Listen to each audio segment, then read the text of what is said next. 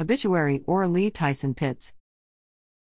Ora Lee Tyson Pitts was born January 3, 1929, in Richmond, Virginia. Daughter of Thrift William Tyson and Minnie Mozelle Sanderson. Graduate of John Marshall High School and Richmond Polytechnic Institute. Wife for 48 years of Hugh Douglas Pitts. Predeceased by her parents Thrift W. Tyson, Minnie Mozelle Sanderson, her brother Thrift W. Tyson Jr., and her husband H.D. Pitts.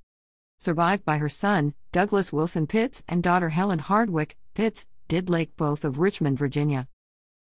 Her granddaughters Holly M. Pitts of Walnut Creek, California, Christin Didlake, Mustain of Richmond, Virginia, Meredith Didlake, Glemboski of Long Island, New York.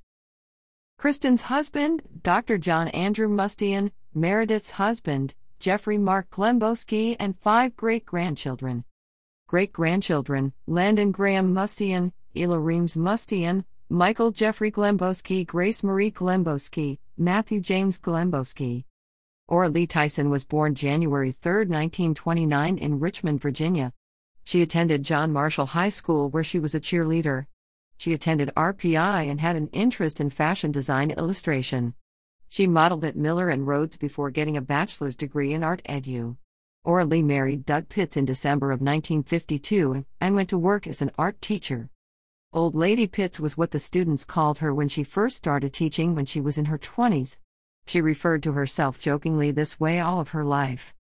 Doug and Ora Lee had two children while living in Ginter Park then moved to the far west end of Richmond in 1967 to a house they had built off River Road. Ora Lee loved to design the interior spaces in the house and was a flower gardener. Ora Lee attended Second Baptist Church, where she sang in the choir and became a deacon. Ora Lee was a beloved teacher of art at East End Junior High, Douglas Freeman High School, Crestview, Carver, and Ridge Elementary Schools much beloved second grade teacher at Maybeury Elementary School 1968 78. She was a prolific painter in retirement and loved to visit art museums. Ora came from a musical family and learned to play the piano at an early age. Her love of art, design, music, and fashion was infectious. Her motto was I'm not afraid of the devil himself. Visitation for the public will be held June 29 from 11 to 1 at Bennett Funeral Home in Glen Allen, Virginia while a private graveside service will be later that day.